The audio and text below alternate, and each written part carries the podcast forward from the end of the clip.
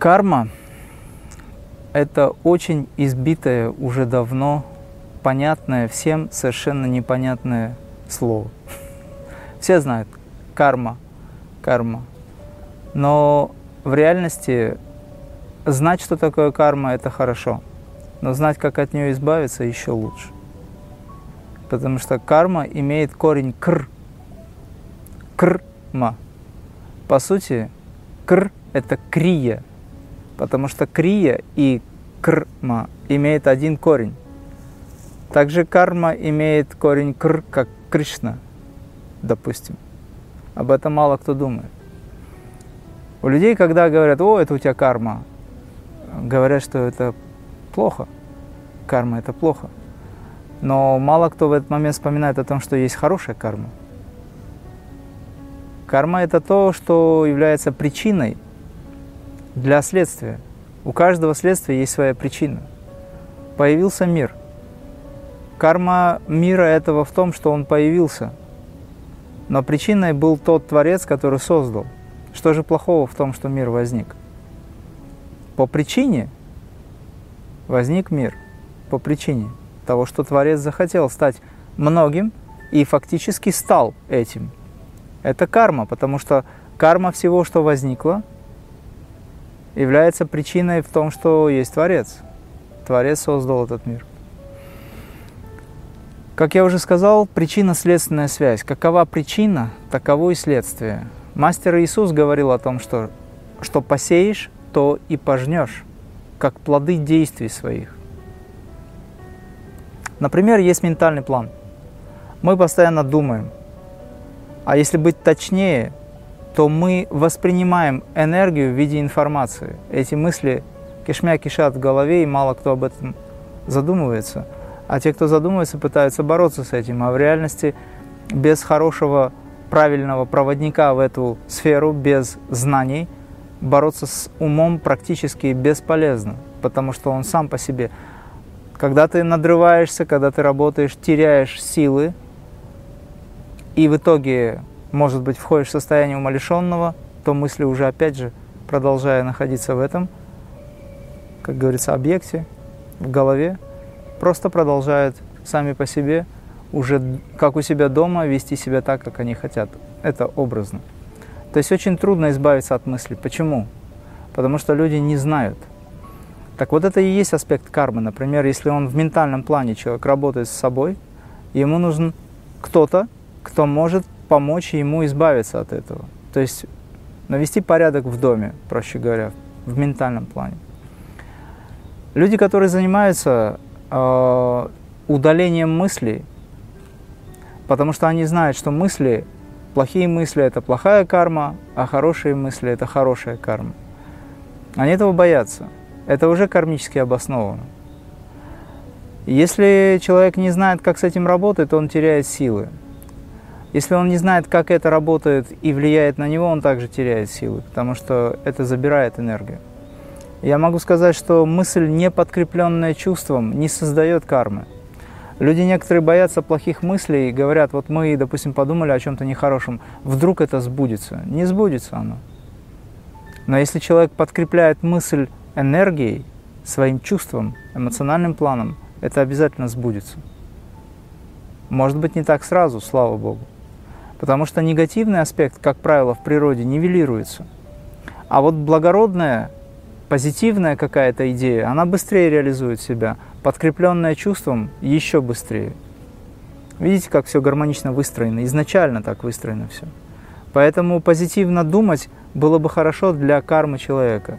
Опять же, ответ на вопрос, что такое карма. Причинно-следственная связь. Вы думаете, вы совершаете действие. Мысль, подкрепленная энергией чувств, это действие. Когда вы совершаете действие, возникает результат ваших действий, плоды – Конкретно, какая карма, разновидности кармы, это все можно сейчас прочитать в книге. Но вопрос в том, как от этого избавиться, как выйти за пределы этого всего, как выйти из круга перерождений, самсара.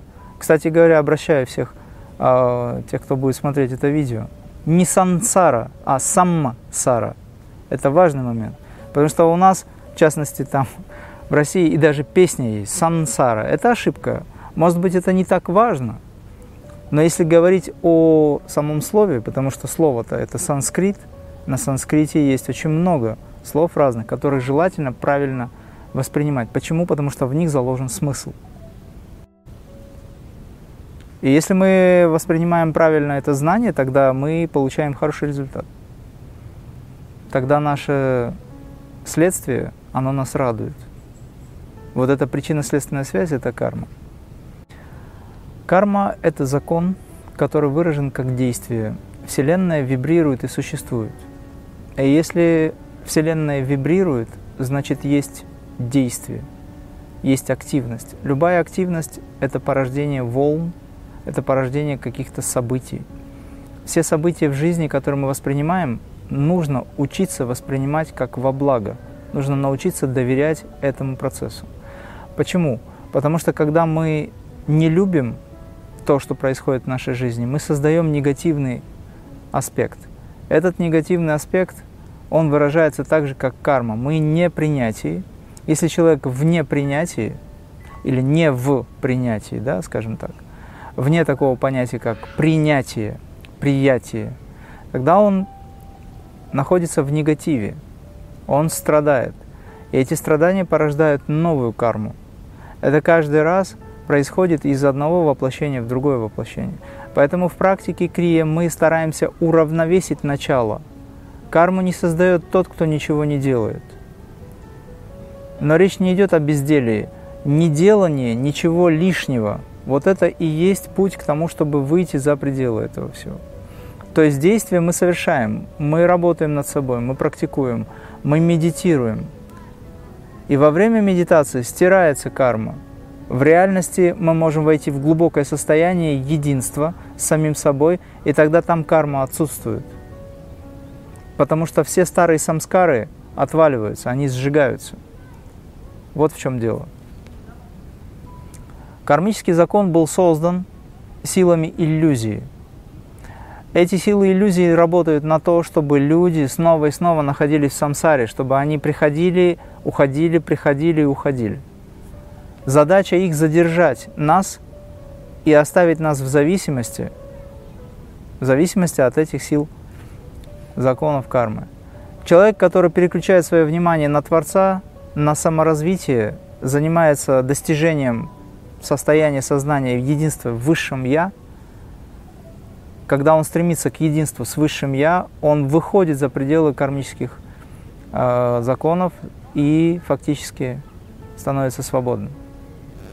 По сути, путь к освобождению, к мокше, лежит через мокша-дхарму. Мокша-дхарма – это закон, через который вы выходите на уровень освобождения. Вы исполняете этот закон – а законом что я называю? Это правильное практикование присутствия, правильная садхана, которая выводит вас на уровень, где у вас привязанности исчезают.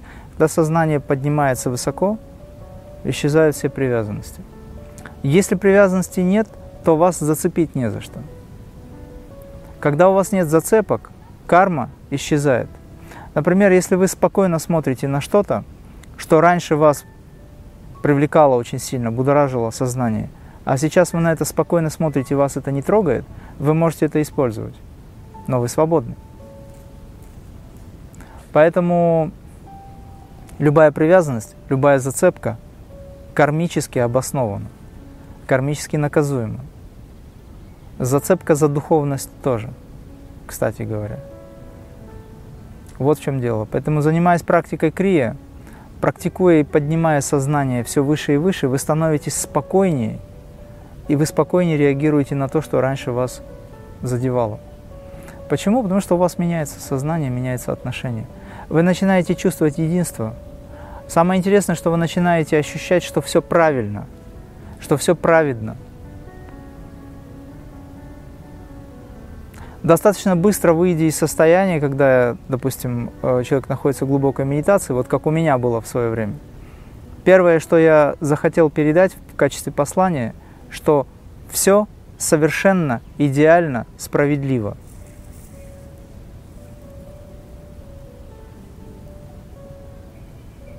Но при этом все не важно. Абсолютно не важно. Потому что, по большому счету, находясь в этом состоянии сознания, весь этот мир меркнет. Потому что вы понимаете э, нечто, что находится за пределами, и все это остается где-то там внизу, образно говоря. Там же остается все абсолютно, и даже духовные практики. Но вы в том состоянии находитесь. А если человек находится в обычном состоянии сознания, то духовные практики – это то, что его спасает.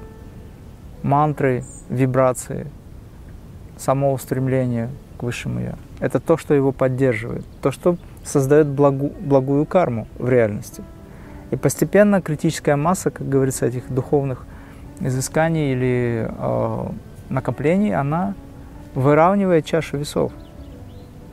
Но человек, который занимается духовной практикой, практикой приходит периодически, иногда, да, неосознанно входит в состояние, но в конечном итоге он сознательно приходит к тому, чтобы э, выйти за пределы вот этого вот рождения, перевоплощения и так далее, он приходит к тому, что он ощущает себя совершенно свободным, парящим над этим всем. И здесь его зацепить не за что, потому что он находится в принятии. Он никого не осуждает, ни себя, ни других. Он может делать замечания, но при этом он внутри спокоен. И вот когда он внутри спокоен, а это меняет психику в практике, очень здорово меняет сознание.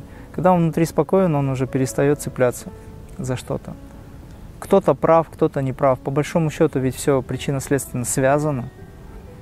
И если, допустим, мир – это зеркало, то тогда надо к зеркалу относиться совершенно справедливо, потому что зеркало показывает вам, кто вы. Вы видите на себе какие-то изъяны. Не зеркало виновато, не мир виноват, а внутри вас это есть. Если человек занимается медитацией, он входит в состояние, и он понимает, что все это не важно по большому счету, потому что есть универсум или высшее Я – но все очень красиво и правильно, совершенно законно, справедливо там, в том мире двойственности, в котором обычное сознание находится.